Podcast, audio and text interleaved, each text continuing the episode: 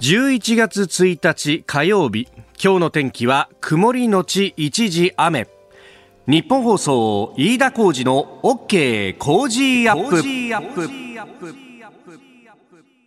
朝6時を過ぎました。おはようございます。日本放送アナウンサーの飯田浩二です。おはようございます。日本放送アナウンサーの新業一華です。日本放送飯田浩二の OK 工事アップ。この後8時まで生放送ですえー、まずは冒頭電車に関する情報が入ってきております。私鉄の京王線ですが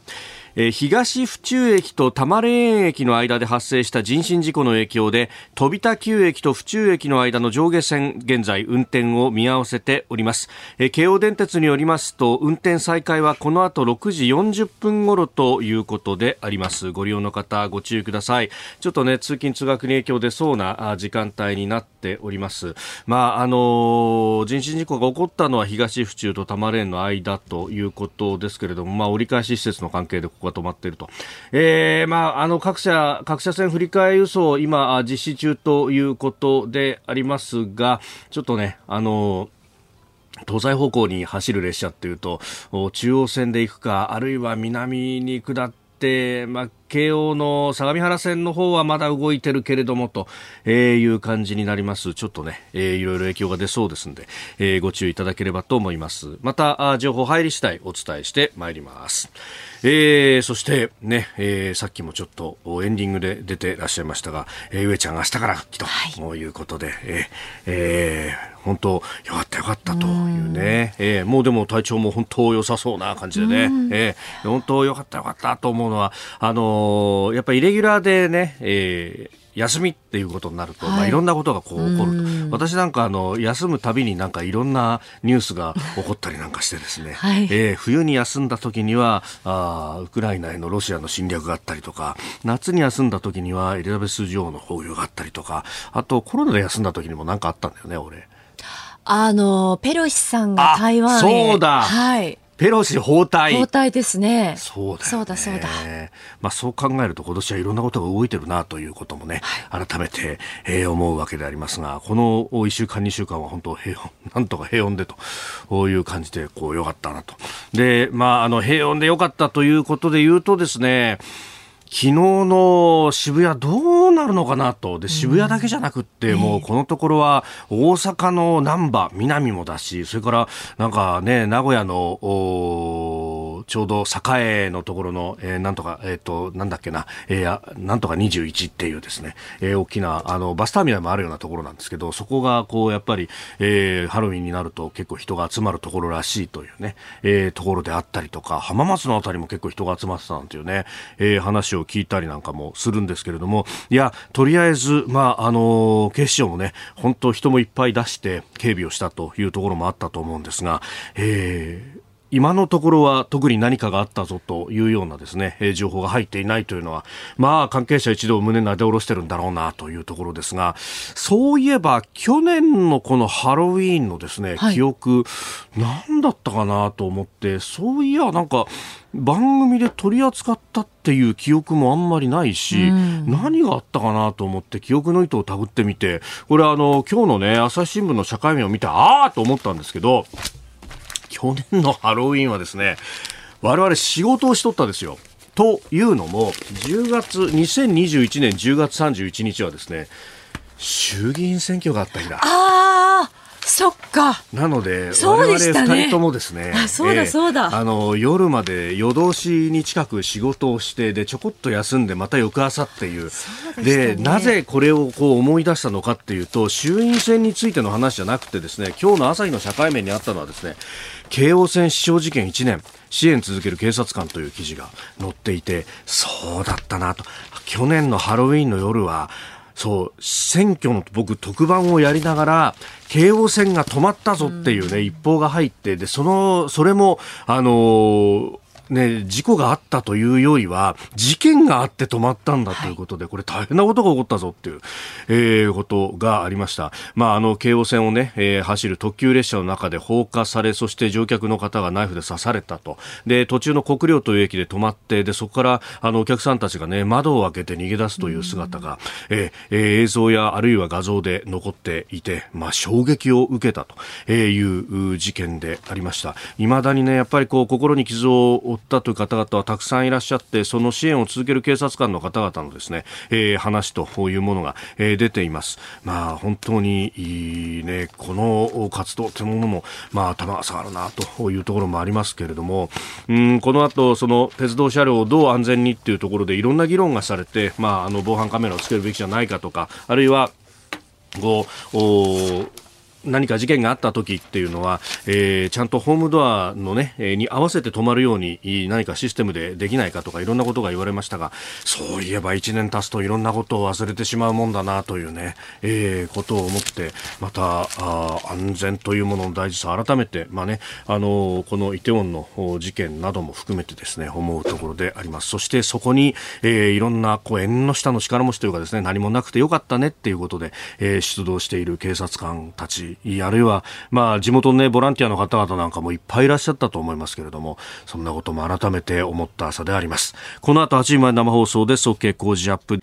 あなたの声を届けます。リスナーズオピニオン。この傾工事アップは、リスナーのあなた、コメンテーター、私、田新行アナウンサー、番組スタッフ、みんなで作り上げるニュース番組です。えー、ぜひね、メールやツイッターで、えー、ご意見等々お寄せいただければと思います。まあ、月が変わって生活が変わるという方もね、いらっしゃるようで、まあ、今まで、えー、車で通勤してらっしゃって聞いていたけれども、今日からバス通勤ですというね、えー、ツイッターで、あの、書き込んでくれた方がいらっしゃいます。ポルトさんという方、大丈夫ですよ。スマホからだってラジコで聞くことができますし、後からポッドキャストだって YouTube だっていろんな聞き方ができますんで、ぜひ今後もよろしくお願いします。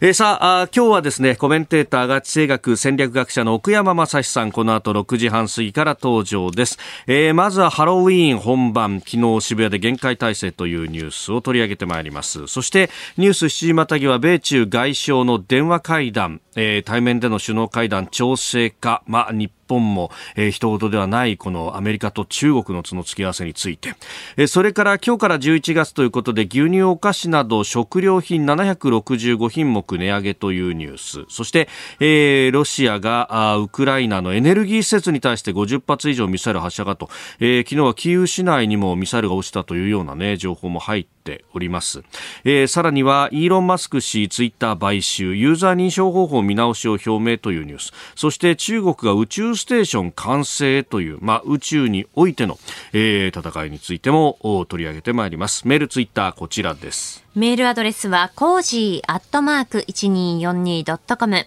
アルファベットすべて小文字で COZY でコージーです。コージーアットマーク 1242.com。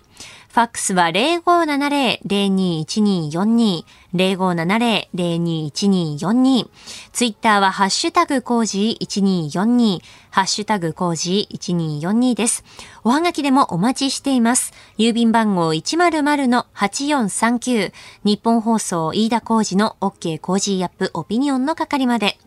今週は番組オリジナルスマホスタンドクリーナーを毎日3人の方にプレゼントします。番組のホームページにプレゼントの応募フォームがあります。こちらに住所やお名前、電話番号を登録してご応募ください。いただいたオピニオン、この後ご紹介します。本音のオピニオンお待ちしています。ここが気になるのコーナーです。スタジオ長官各紙が入ってまいりました。た。えー、今日もソウル、イテウォンの雑踏事故について一面トップというところが多いですね、えー、読売、毎日、それから産経と、えー、いうことで3市一面トップというところですね、はい。えー、読売雑踏事故ソウル警備計画なしハロウィーン安全指針対象外、えー、毎日新聞18平米に300人倒れる、えー、ソウル雑踏事故60、70にとおっしゃ。ええー、155人となっております、えー、それから産経もソウル雑踏事故死傷者坂の中央6メートルに300人と、えー、6七重に積み重なるという、えー、書きぶりであります、えー、一方で朝日新聞は高所得者保険料引き上げ介護保険の65歳以上ということで、えー、厚労省が24年度に検討するということになっています、まあ、あの介護保険料、まあ、65歳以上が支払う分にについてというところであります。えー、それから気になる記事ですけれども、あのー経済安全保障に関してのですねあの有識者会議のその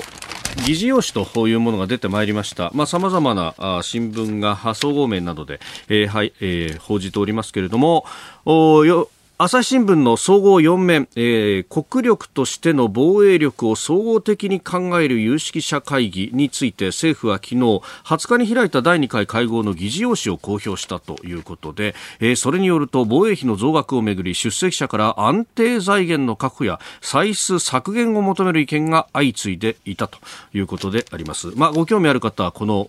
メンバーをね、えー、ご覧いただければと思いますけれども従前からあ何もなくてもですねえ消費税の増税をおっしゃっていたような方々がずらりと並んでらっしゃるという感じで、まあ、あの、こういうことが出るだろうなというのはさもありなんという感じでありますが、まあ、よく言われるのがですね、この安全保障っていうのは、えー、今生きている人たちを守るためにやるものであるから、えー、これをですね、将来世代に向けた負担を課すような形の国債で賄うというのはまかりならんのであるということをまおっしゃると。ええー、確かに守られるのは現世世代であって、これから生まれ出る世代は守られるわけではないと、物理的にはねって話なんですけど、ただ、現世世代がいなければ次の世代が生まれるはずがないというのは、これ生物学上、致し方ないところでございますんで、その意味で、今いる世代を守るということが、次の世代、次の次の世代へ命をつないでいくということにつながるというのは自明の理であると。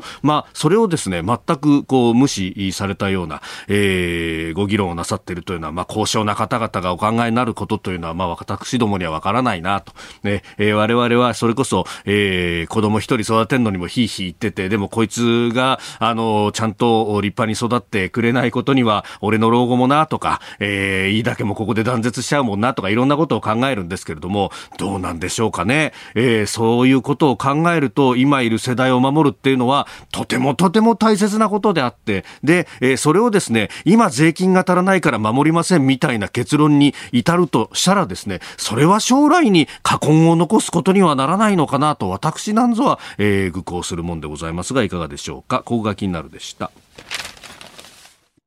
この時間からコメンテーターの方々ご登場です。えー、今朝は地政学戦略学者奥山正史さんです。おはようございます。おはようございます。よろしくお願いします。えー、僕、奥山さんと会うの本当に久しぶりで、はい、えー、前回ご出演の時は私、夏休みをいただいてました。はい、えー、前々回あたりは私、コロナでお休みをいただいておりました。なるほど。そうそうそうそう。はい。新業アナウンサー、はい、はい。大変お世話になりました。えー、こちらこそ本当にありがとうございました。さあ、あ今日はあ、まずはハロウィーン本番、渋谷で厳戒態勢というね、昨日一日、まあそんなあニュースが出ておりました。はいあのー、まあね、えー、韓国で、えー、転倒事故があってからということなんで、まあ、どういった人出なのかって、まあね、ただ結構人出てましたね。いや、動画を見たら、すし詰め以上のすごい感じで、あの、僕もびっくりしました。あんなに混んでるのっていうの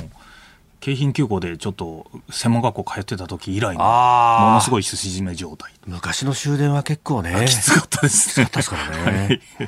ということなんですが、えー、はい、あの群衆っていうのはやっぱり独自の力学を持つから怖いなっていうのを本当に感じました、はい、あのそれなぜなぜ僕がこういう話するかというとですね、はい、まあ、ちょっとあの話が別になるかもしれないんですけど僕の先生ですねあの、イギリス行った時ちょっと特殊な授業を受けましてですね、えー、なぜかあの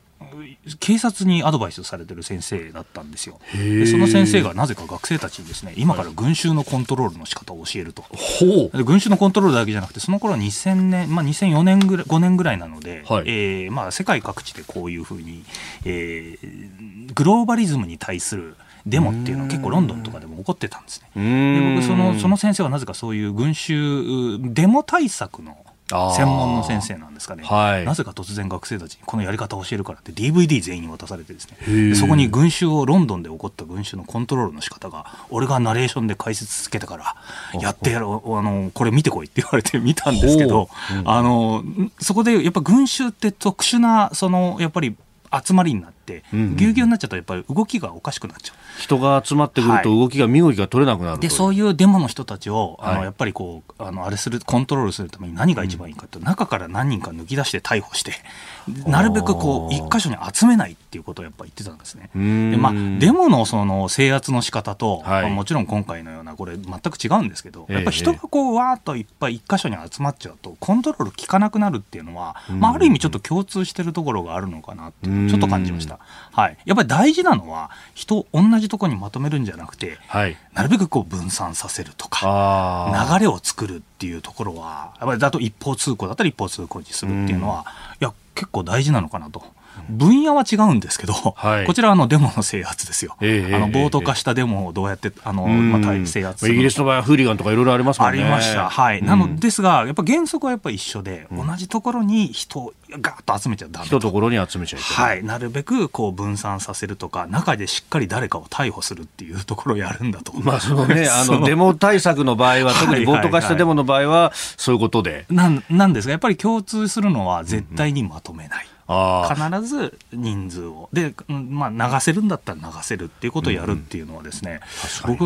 なんか地政学を学びに行ったはずなのに、はい、ななぜ僕はボートのコントロールの仕方をっていうのは ちょっと不思議に思いましたけどこれ昨日見て思いましたね確かにあのライブカメラなんかでね、い、ろいろこう映像なんかも出てましたけどもう昨日の渋谷では警察官の方がまあ二人一組でねずっとこう警らしてて止まってる人を見ると拡声器で止まらないでください。歩いてくださいって言って流していくっていうのを、はい、きっかけをまずはつかませないというか、ってことですよね。そこからこう、目を積んでいくっていうのが、だからこれ地道な作業が必要ですよね。だからその辺渋谷の警察の方もずいぶんやっぱ人で前から出てますけど、えー、まあ、しっかりやっぱりノウハウあったんだなっていうのをここでやっぱり確認することができて。そうですよね。センター街の方はね、人がいっぱいいるから迂回してくださいとか、ずっとアナウンスもしてましたし、はい、流れを作るっていうのやってたのね、やっぱさすがですね、日本の警察はと思いました。まあ、あの、イテウォンのね、えー、あそこの現場は上と下から坂の上と下から人が集まっちゃってっていうまさにその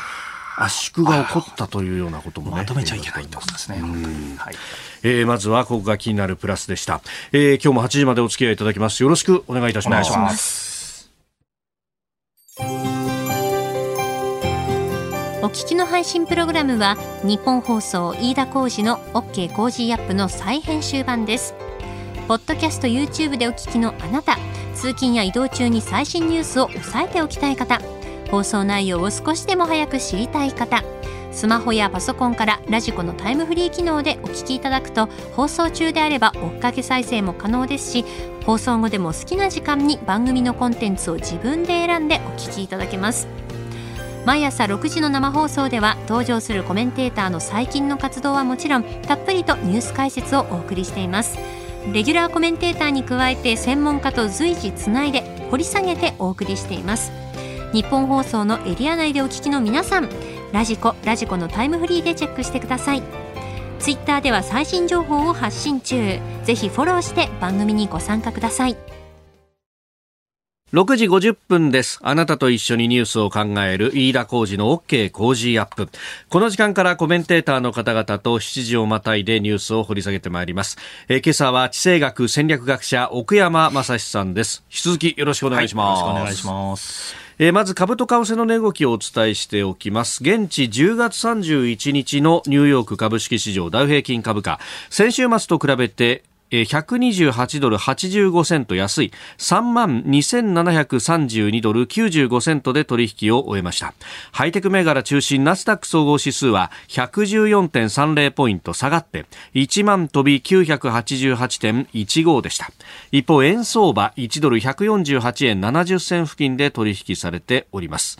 で、現地1日2日、アメリカ FRB の金融政策決定会合 FOMC が行われるということで、まあ、その警戒感から、えー、週明けの株式相場は反落となったということです。まあ、やっぱり引き締めが続くんじゃないかというような読みというところであります。えでは、この時間取り上げるニュースはこちらです。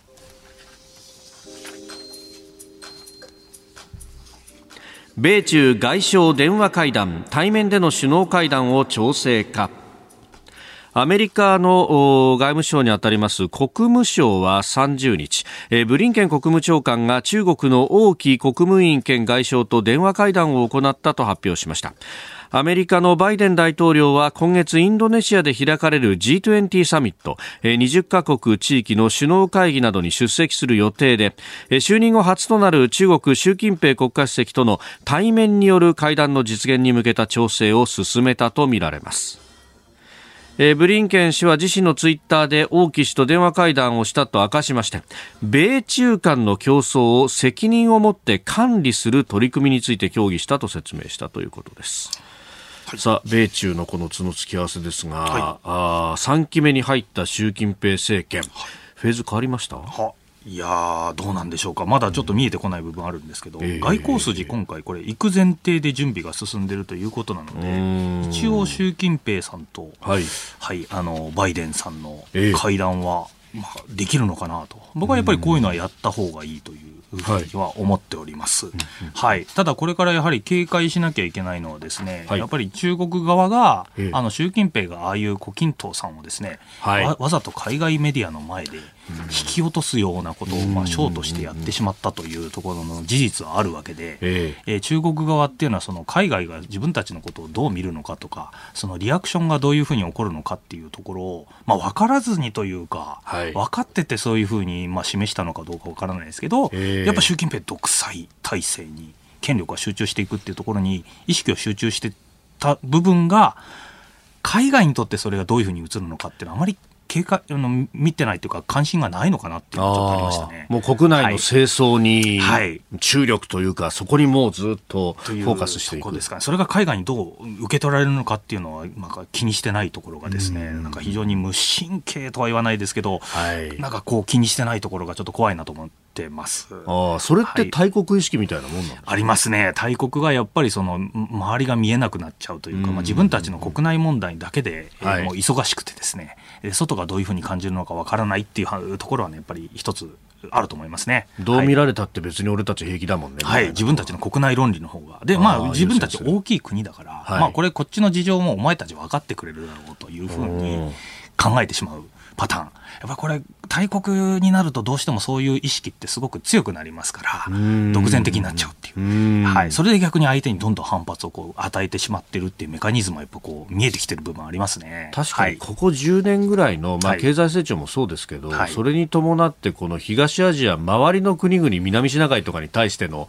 あの傍若無人な振る舞いとかってそういうところあるんですかね？はい、ねあの今まで我慢してた分これから今力が強くなってきたんで、まあ、いいだろうっていうところはあるのかもしれないですね。はい。まあ、どの国にもこういう大国ってやっぱそういうところあるんですけど、はい、こと中国においてはやはりその国内でのやっぱり権力闘争激しいので、それをこういうふうに解消しましたっていうふうに、まあ、習近平さん見せちゃったというところがあって、それがどういうふうにハレーションを起こしていくのかっていうところが、はい、これからちょっと見ものというか、あの海外はこれ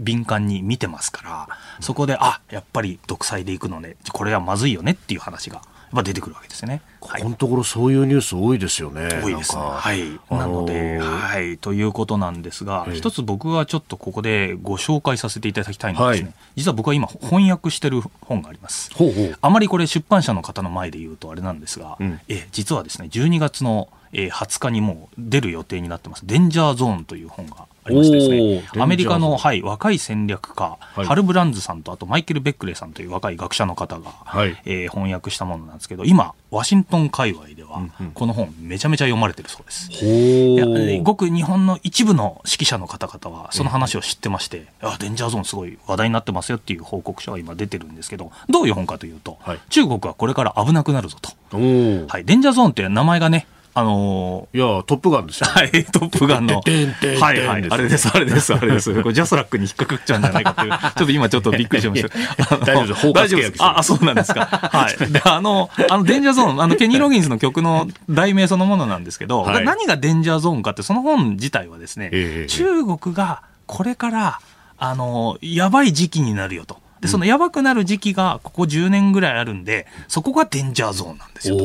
危険地帯と言っちゃあれですけど、まあ、時期がそういう危ない時期になる。で、それはなぜかというと、はい、まあちょっと後でこれまた詳しく説明しますけど、あの、今中国って経済的に少し落ち始めてるじゃないですか。はい。はい。で、上海ロックダウン。うん、で、習近平のあの体制、今回の党大会の体制見ても、あまり経済の方をしっかりやるというよりは、はい、まあ、とにかく引き締めの方をやるというか、団結をするっていうところ。トップセブンの顔ぶれ。はい。そう見てきますよね。えー、そうすると、これから中国何が始まるかというと、経済的に落ち込むので、えー、中に不満がたまる。はい、で、その不満がたまってるんですけど、中国自身はまだまだこうできるっていうふうに、まあ、思っちゃってる部分、まあ、習近平さんがやっぱりこう思っちゃってる部分がある、はい、でそうなると俺たちこれからとにかく周りに囲まれてるから危ないと。言った時にやっぱ打破しようっていうふうに思いがちなんですよね、そういう大国っていうのは。周りに対して疑心暗鬼になっちゃう。疑心暗鬼になっちゃうし、今俺たちまだできる力がある。で、まだまだこれから経済伸びるし、国力も上がると思いきや、あれ下がり始めてるぞ。これまずいんじゃないかってことで、焦り始めて、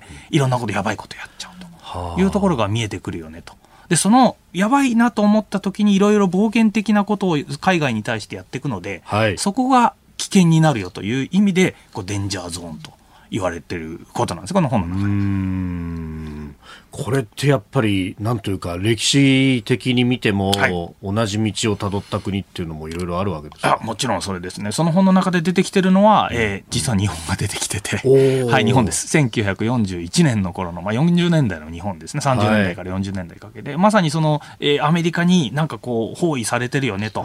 で、最終的に打破するには、まあ、アメリカに真珠湾攻撃するしかないよねと。行って1941年に、えー、日本やってしまったわけですけどその時のメカニズムと実は一緒だという話をしております。なるほど。はい。いや、これね、ちょっと興味深い本ですね。はい。えー、12月22日にというふうにもうすでにね、あの、サイトで予約も取ってあるみ、取ってるみたいですね。はい。飛鳥新社から、えー、発売ということであります。サブタイトルで迫る中国との戦争という、まあこれは仮のタイトルですけれども、はい、えー、出ておりますが、はい、いや、この、まあ中国を相手にこうどうするかって、ここのところなんか、こうね、えー、日本でもそれこそこう巡航ミサイルのトマホークを、はい、買うべきなんじゃないかという話とか、えあるいは、えー、艦艇とかに弾薬が実は足らないんだという話とか、そうですね、いろいろこうね、大丈夫なのかっていうニュースが出てきてますよね。はい、あのーそうですね、やはり、まあ、この先ほどのちょっとこの中国の話なんですけど、この本はやっぱりその中国は危ないということですね。で、えー、これ、ピーキングパワーというちょっと特殊な言葉を使ってます。ピーキングパワーはい、えー、大国がですね、こう上昇して、で、まあ、あの、まあ、まさに中国、ここ20年というか30年、ずっと伸びっぱなしじゃないですか。はい。いつこの成長が止まるんだみたいなところがあったんですけど、うんうんうん、いよいよやはりここ2年ぐらい見ると、どうもそんなにうまくいってない、はい、バブル、日本のバブル崩壊の時と同じなんじゃないかと。いうふうに見れ見てる指揮者がやっぱりだいぶ増えてきたと。い。うことですね。はい、で、実際に新型コロナ対策、上海とかでロックダウンと。い。うこともやってまして、はい、で、あまりその、経済活動を前のように、えー、オープンにするっていうつもりも習近平はないという状況になってくると、これおそらく経済力はかなり停滞して、まあ成長率がですね、前のような8%とか、そういうのはちょっと無理になってきて、まさにあのバブル崩壊後の日本みたいな感じになるんじゃないかということです。で、こういう、これが大国の場合は、そういう経済力が上がってきたのに停滞し始めると危なくなるという認識が出てくるとですね、うん、焦り始めていろんな海外で、えー、やばい、まあ、外国に対していろいろ打破しようとして、はい、まだチャンスがあるんだと思ってやってしまうというところをすごく解説してるんですけど、この落ち始めた国ですね、はい、ピークを迎えて落ち始めた国っていうのが、まさにチャンスがあると勘違い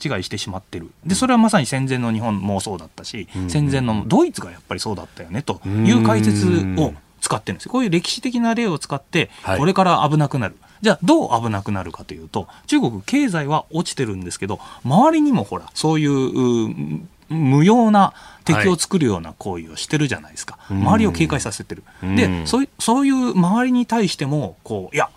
俺たちまだ強いんだと。いけるんだと。打破できるんだということで無茶をするんじゃないかと、はい、いうことをですね、まあ、日本とそのドイツの例を引き出してまあ、やって、えー、今非常に話題になっているということなんですが、確かにこうこういうことは、まあ、実際に習近平体制ができてくると、うん、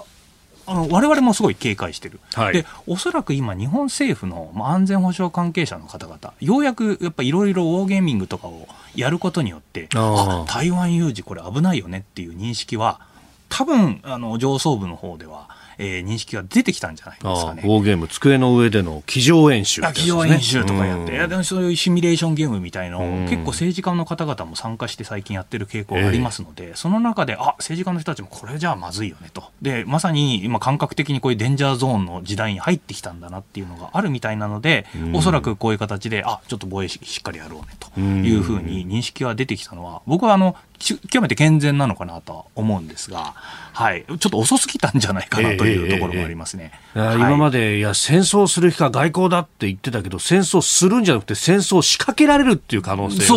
があるということですね。はい、それはまあやっぱりわれとしては抑止としてやらなきゃいけないということで、うん、やっぱ軍備、これ大事だよね。もちろん外交優先っていう建前は大事なんですけど、はい、そもそも軍備の方の部分ですね、うん、えー、できてなかったんだなって認識がようやくやっぱコンセンサスとして日本政府の中にやっぱできつつあって、それをいかに国民の側がやっぱそれを支援する側に行かなきゃいけない、そういう時代に来ているのかなというふうに感じますね、はい、国家安全保障局の次長をやってたあの金原信勝さんにいただいたときに、いや、外交はもちろんそうなんだけど、後ろで黙々とバットを振って備えてるやつがいると、あるいは黙々とこう素振りをしている、真剣で素振りをしているやつが後ろにいるっていうのが、外交には必要なんだって話をされてましたね。それは大谷選手みたいなね、すごい選手だったらいいんですけど、日本の場合はまだね、ちょっとリトルリーグ出身のまだ、えー、中中学生ぐらいしかやっぱいないっていう状況がありますので、そこもうちょっと、せめて大学生ぐらいのレベル、もしくはようやくプロに入れるぐらいのレベルにしたいですね。はいえーまあ、米中の外相電話会談というところから、まあ、この情勢の中で日本どう備えるというところまでお話をいただきました。今朝のコメンテーターは地政学戦略学者の奥山正史さん。この時間取り上げるニュースはこちらです。牛乳やお菓子など食料品765品目が今日から値上げ。牛乳や菓子など765品目の食料品が今日11月1日から値上げされます。ロシアによるウクライナへの侵略や円安で乳牛の餌となる飼料が高騰し原料の生乳の取引価格が引き上げられたことなどが影響しているということです。まあ今日から月が変わってというところなので。もう11月ですか？もう11月。年末じゃないですか？もうあと2か月で、この2022年もという、ね、じゃあもうこれ、これからクリスマス商戦というのが始まると。いや、そういうことですよね。なりますね。ねハロウィン終わりましたので。ハロウィンが昨日で終わって、はい、そうですよね。一気に飾り付けがクリスマスになっていくというシーズンですが。いまあ、いろんなものが上がるぞという話が出てきております。765品目ですか。はい、はい、こういう値上げっていうのは、あの我々その戦争の影響とか、まあ、あのコロナの影響っていうのを、はい。まあ、いろんな形で、まあ、じじわじわ分かってた部分はあるんですが、この財布に直接響くっていうのは、はい、本当にあの実感するところがありますよね。僕もあの普通にあのコンビニとかでですね、はい、えー、まあこうソフトドリンク系をちょっと買ったりとかするんですけど、いや、意外に100、100、これ、ま、150円ぐらいだったのが170円に上がってるっていうのは、もうすでに実感してるので、だいぶ上がったなという意識はやっぱありまして、ね、これ、これからだいだいぶ日本国民の皆さんにもですね、相当やっぱり影響が実感されるところが来るんじゃないかなっていうのはあります、はい、まあ、これ、海外からのね、ものの値段、特に、まあ、あそもそもが海外のインフレで上がっているところに、まあ、円安もあるというところなので、まあ、あの、いろんな影響があるとは思いますけれども、はい、この、まあ、特にね、えー、エネルギーの価格が相当上がっているというようなことも言われており。はい。で、そのエネルギーっていうことになると、やはり、直接的にはウクライナの話になるんじゃないかということで。はい。では続いてこちらのニュースです。ロシア軍がウクライナのエネルギー施設に50発以上のミサイルを発射か。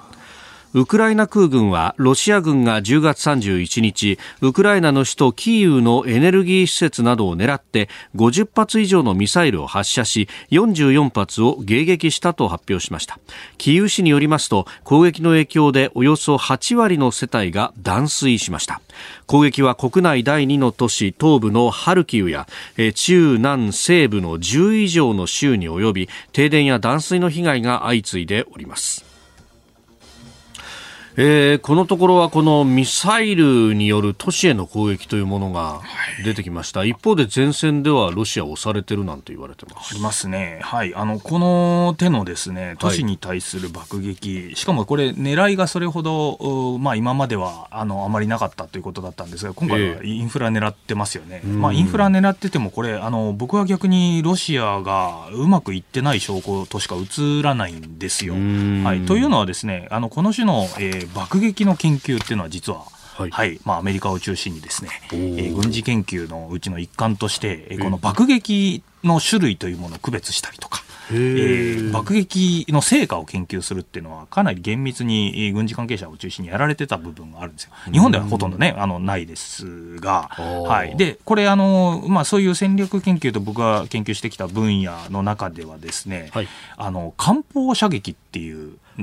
ものに分類されることをやってるというふうに言われております。え何かというと、はい、艦砲射撃、ネイバルボンバードメントとか言ったりとかするんですが、これあの、要するに昔のように船がこう来ますと。で、沿岸に来てですね、都市に対して、はい、えバカスカと大砲を撃つわけですよ。港町に。はい、港町に。で、大砲を撃つんですけど、はい、えー、撃ったところで何かそれ成果があるわけではないと。あの要するに、まあ、もちろん民間施設がいろいろ家壊されたりとか、い。ろいろあるんですけど、狙いがもう全然あの定まってない、で海の上から撃つんで、えそもそもあの、まあ、破壊行為をするだけで、何もあの意味がないと。軍事的な意味はないということです、ね、それで例えば戦略的にその地域をじゃ制圧できるかといったらそんなことはないはい、ただ撃ち込んでるだけですかね、爆弾を。なので、やっぱ軍隊ってこうあの陸上の兵士が行って占領するっていうんだったら分かるんですけど、最終的に歩兵が前に出ていかないことには、ね、はい、それができてない、全くただ撃ち込んでるわけじゃないですか。これ、今回の作戦もそこと連携して首都を取るとか、そういう話じゃないわけですね。ないですね、はい、単なるインフラに対する嫌がらせなんで、まあ、もちろん効果的にうまくあの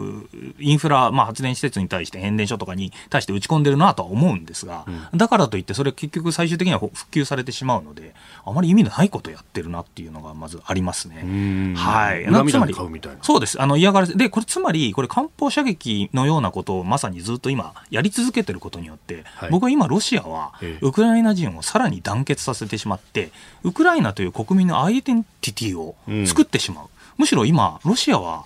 ウクライナ国民を目覚めさせてるというか、ウクライナという国を団結させるようなことしかやってないっていうことが見えてくるんですよね。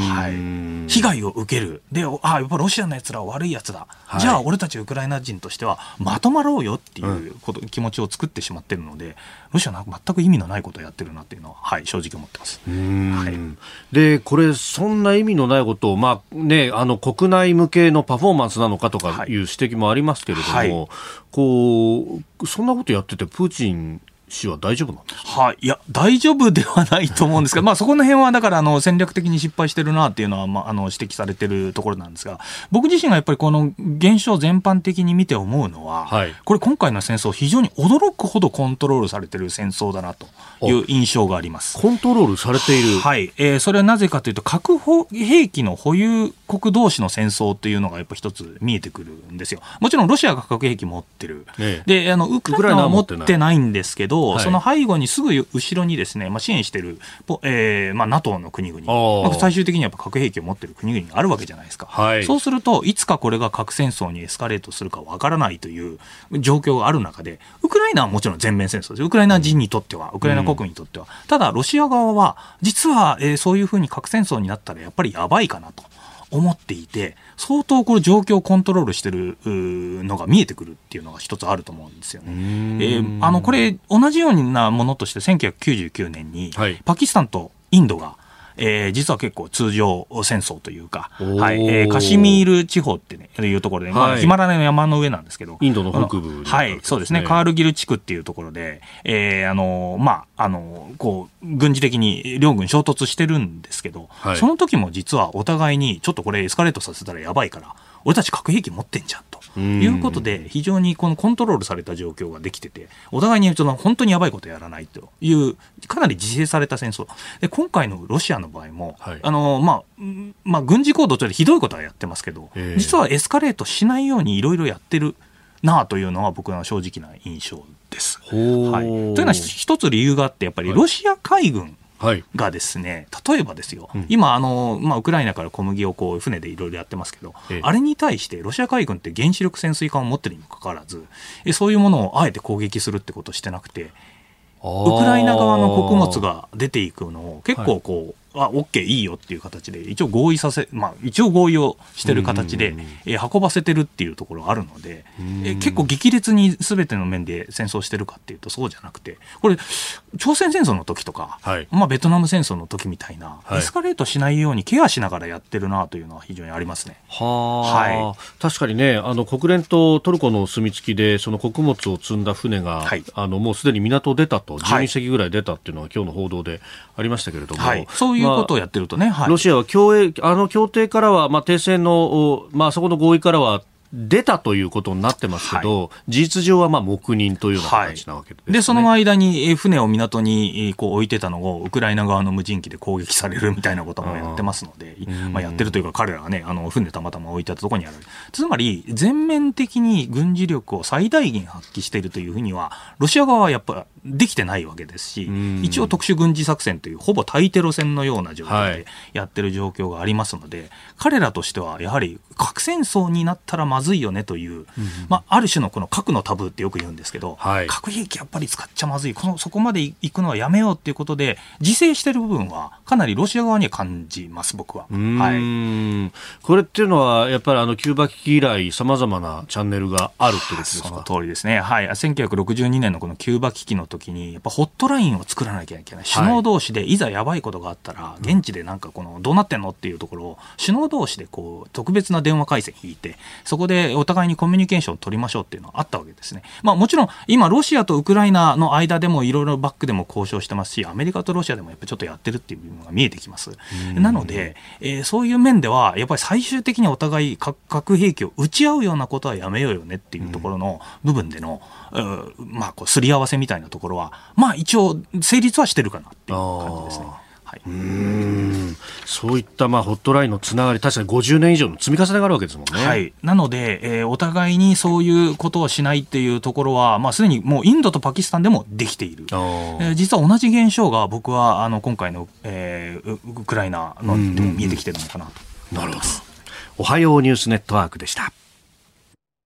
今朝のコメンテーターは地政学戦略学者奥山正史さんです。引き続きよろしくお願いします、はい、よろしくお願いします。続いて教えてニュースキーワードです。イーロン・マスク氏がツイッターのユーザー認証方法の見直しを表明。アメリカツイッター社を買収したイーロン・マスク氏がツイッターの認証プロセスを見直していることを明らかにしましたマスク氏は日本時間昨日自身のツイッターで現在ツイッターの認証プロセス全体を改定していると投稿しました。詳細は明かされていないんですけれどもこの認証バッジと呼ばれる、はい。えーえーまあ、青地に白抜きでなんかあのチェックマークみたいなやつ。あはい、あれをこう有料化することを検討していると。あれはどうしたら取れるんですかね、なんか取ってる方いらっしゃいますし、いらっしゃいますよね、僕も,、え僕もツイッターはやってて、結構2009年から僕やってますので、結構ベテランベテランですね。あの自分で言うのもなんですけど、だいぶ長いことやってるなと。ただあれ欲しいんですけど僕も、はい、どうやって取るのか知らなかったということなんですが。あれ、はい、そうですよね。ねうちの番組もアカウントはあるんですけど、ありますチェックマークはついてないなはい、ありますよね。うん、で、僕あの、まあそ、それはさておきというか、はい、あの、まあ、イーロン・マスクさんがもう買収したと。えー、えー、で、えー、の、ツイッターをですね、これ、僕がやっぱり一番気になるのはですね、まあ、ユーザー認証方法も大事なんですけど、それ以上にトランプ大統領、元大統領、はい、前大統領がツイッターに復帰するのかどうかという議論がやっぱり僕はちょっとしてみたいなと。はい、取り沙汰されてますよね。はい、あのトランプ元前前大統領ですね、はい、ツイッターの時、えっ、ー、と、3900万でした。ああ、フ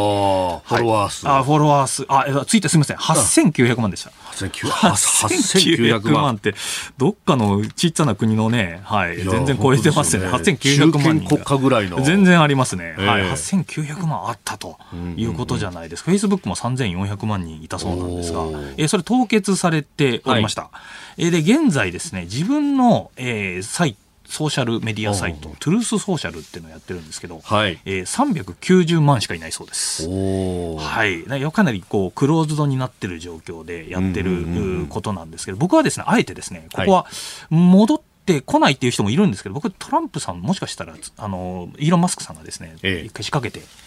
トランプ、ツイッターどうですかってことで、トランプさん、ってことで、復活するんじゃないかとちょっと思ってます。まあ、理由はちょっと3つぐらい僕ちょっとありましてですね、はい、1つ目やっぱトゥルースソーシャル、自分の独自の SNS、390万、ちょっと足りないですね、8900万に比べると、はい、戻ってくんじゃないかと、やっぱ数が。はい、で2つ目、そうですね、トランプさん側が、側がやっぱりもう、あのやっぱインセンティブとしてあると、戻ってきたい。2つ目がですね、ええ、これ、イーロン・マスクさん側がこれ、運営することになったツイッター側、やっぱトランプさんのそのトラフィック、欲しいじゃないですか。ああ、まあね、トランプさんがつぶやけば、バズって、アクセスも増えるし。そうですね、8900ですから、万ですから、8900万ですから、やっぱそれはもう一回取り戻したいっていうのはあるんじゃないか。それと、やはりマスクさん、その自分で一応、まあ、どこまで本気なのかどうかわからないですけど、言論の自由は守りたいということを言ってますよね。はい、そういう意味ではですね、なんかかなりそのインセンティブとして彼らは、あの、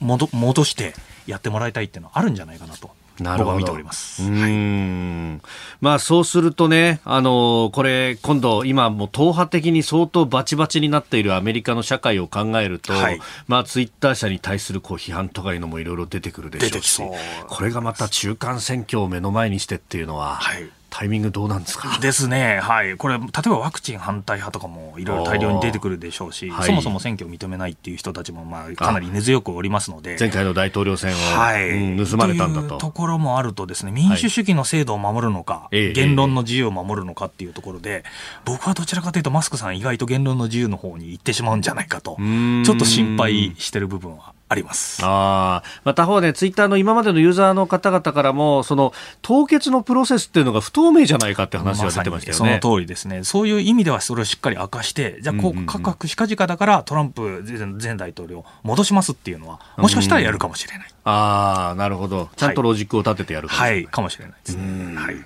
えー、今日のキーワード、まあ、ツイッター社、イーロン・マスクが買収したというところについてでありました。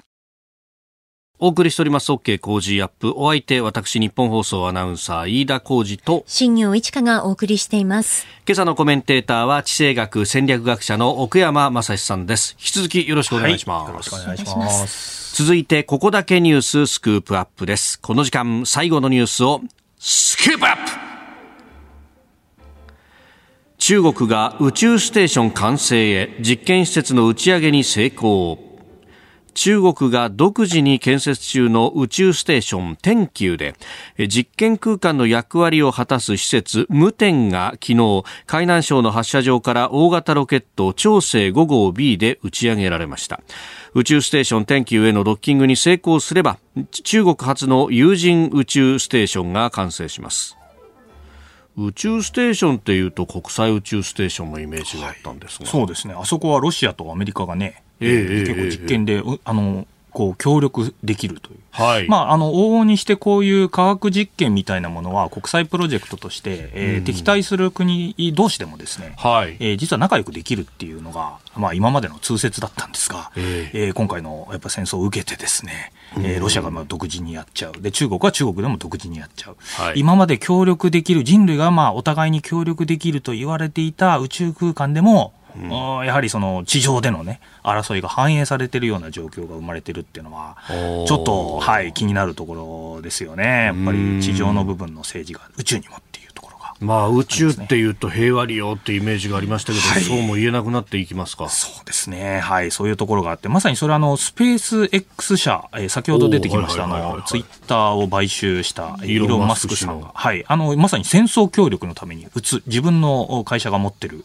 えー、アセット、はい。えー、スターリンクというものでですね、はい、ウクライナに対して、まあ、戦争協力という形になるはなるんでしょうけど、うんうん、えー、インターネットおそらくインフラダメになるので、はい、それを、えー、ウクライナ側の民間人側に使わせると、まあ、軍軍にも使わせるということを今、うんうん、えー、提供してますよね、うんうん、はい、その話からですねい。くつか僕はちょっとこれ、はい、えー、宇宙の話ではないんですけど、ええ、やはり民間の力っていうところが今回の戦争では非常にフォーカスされてるなという話をちょっとさせていただきたいと思ってるんですよ。はい、クラファンってご存知ですかはいはい、はい、クラウドファンディング。はい。結構まあここ数年、ここ、まあここ6年ぐらいですかね。そうですね。非常に、はい、流行ってるじゃないですか。流行ってる。えー、インターネットで、えー、サイトを立ち上げて、そこに我々こういうプロジェクトやってるんで寄付くださいと言って、結構まあ成功してるパターンが、あまああると。ね、ちょっと得点つけて寄付を募るみたいな、ね、はい、ありますよね。落語のクラウドファンディングとかありましたね、それはね。そうですね。師匠の手拭いとかサインとかもらえるみたいな。ありましたね、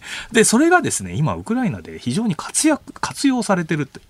実態があるっていうのは結構報道で出てきていまして、はい、僕は非常に興味深いなと思ったんです。よ。えー、はい。で、一番よくやられてるのは、もうこれ戦争始まった直後からあったんですけど、はい、えー、ウクライナ軍に対して最新鋭のドローンを提供しようと。やっぱ最新兵器やっぱりないので、で、あの、安く手に入れられるもの何か？ドローン。いうことでですね、現在ですね、例えば、あの、まさにこれの一番、えー、活発にやってるのはですね、これウクライナにあるサイトがやってるユナイテッド24というところに、スター・ウォーズの主人公、はい、覚えてますか？ルーク・スカイウォーカーをやった方。えー、あの、名前は、俳優さんの名前、マーク・ハミルさんなんですけど、はい、あの、ルーク・スカイウォーカー役のマーク・ハミルさんがですね、えー、えー、なんと、アンバサダーになってですね、そのユナイテッド24。で、ウクライナ軍のために、えー、みんな、世界のいろんな方々、どうぞどうぞ、このウクライナ軍にドローンを提供しましょうっていうサイトをですね、自分でクラウドファンディングのトップとして今、はい、えー、やっていると。いう状況があります。クラウドファンディングに関してはですね、今、はい、他にも今戦争自体ですね、あの非常にあの面白いやり方をしてるのがあってですね、うんうん、もうこれほぼエンターテインメントなんじゃないかっていうぐらいの面白い例が1個あるんでご紹介しますけど、えー、アメリカ軍が提供した M777 という、はい、まあ有名なこのホービッツァってその、えー、なんていうんですか、あの榴弾砲、はい、ありますよね。備え付けの、はい、で長距離でドーンと撃つという、あれの砲弾があるじゃないですか。はい。えー、あるサイトに行くとですね、えー、サインマイロケット .com っていうサイトがあるんですけど、そこに行くとですね、ウクライナ軍に提供する、このホーイッツァー、えっと、M777 から撃たれる砲弾に、あなたのプーチンさんへのメッセージ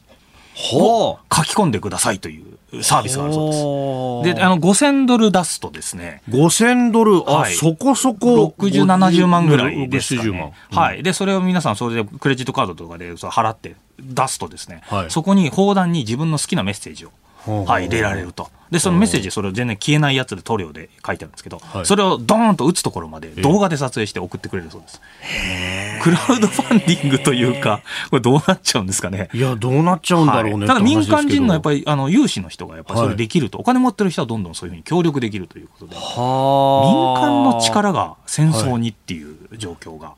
あるんじゃないかなと。非常に面白いかなと思いきやですね、ちょっと歴史を調べてみたらですね、はい、昔から実は、まあ、日本もやはり千人針の腹巻きとか、あ慰問袋みたいな形で、戦場にね、はい、はい、民間人が協力するっていう形ありましたよね。15の我々もみたいなプロパガンダがあり、ね。はい、あります。まさにそれですね、うん、イギリスなんかではですね、これイギリスのゼロ戦と言われるあのスピットファイヤーという戦闘機あります、えー、バトル・オブ・ブリテン1940年ぐらいの、あの、えー、まあ、えー、ドーバー海峡の上でバンバンやってた。はい、あの戦いの時に、えー、あの、えー、大活躍したあの飛行機なんですけど、このスピットファイヤー、2万機作られたんですね、合計。うんうんうん、そのうちのなんと1000機は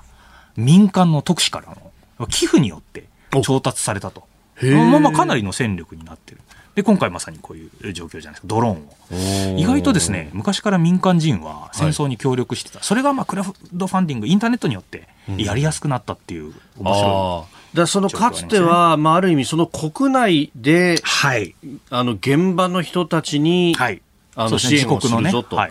はい、それがクラウドファンディングでこう国を飛び越えて、そうですそこは非常に新しいところなんじゃないかって指摘されてますね。例えばオランダで立ち上げたサイトにアメリカ人が寄付する、はい、まあ日本人も寄付することできますから。うん、でもそれをやるっていうのは、その、あの、ある意味、で情報戦というか、はい、この大義が我々にあるんだとい。う部分が、はい、まあ、かなりこのウクライナの一連の宣伝戦が成功したからこそっていうのはあります、ね、まさにその通りだと思います。あ逆にですねロシアはじゃあどうしてるかというと、えー、えー、ロシアはの場合は、えー、そもそも現地の部隊の、えー、装備が非常にまずいので、はいえ。ー、母親とかあ OB の人たち、軍の OB の人たちが独自にやっぱクラウドファンディングのサイトを立ち上げて、そロシア国内で。ロシア国内で、はい、で我が軍に、えー、歯磨きを送ろうとか、えー、ベストを送ろうとか、あのユニフォームを送ろうみたいなことをやってるそうです。それが例えばその中国に派生したりとか北朝鮮に派生したりとかっていうわけではないわけないわけですね。基本的にはロシア国内だけで一応完結してるみたいですね。はい、戦争はどんどん変わってるというところですね。はいえー、スクスクープアップのコーナーでありました。このコーナー増えましてポッドキャスト YouTube ラジコタイムフリーでも配信していきます。番組ホームページご覧ください。あなたと一緒に作る朝のニュース番組飯田浩二の OK コージーアップ。日本放送の放送エリア外でお聞きのあなたそして海外でお聞きのあなた。今朝もポッドキャスト YouTube でご愛聴いただきましてありがとうございました。飯田浩二の OK コージーアップ。東京有楽町日本放送で月曜日から金曜日朝6時から8時まで生放送でお送りしています。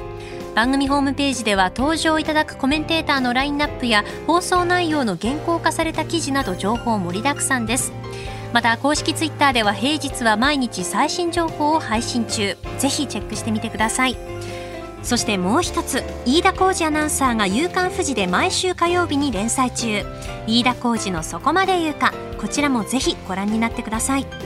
忙しい朝そして移動中ニュースを少し深く知りたい時ぜひ AM、FM、ラジコはもちろん日本放送のポッドキャスト YouTube でお楽しみください。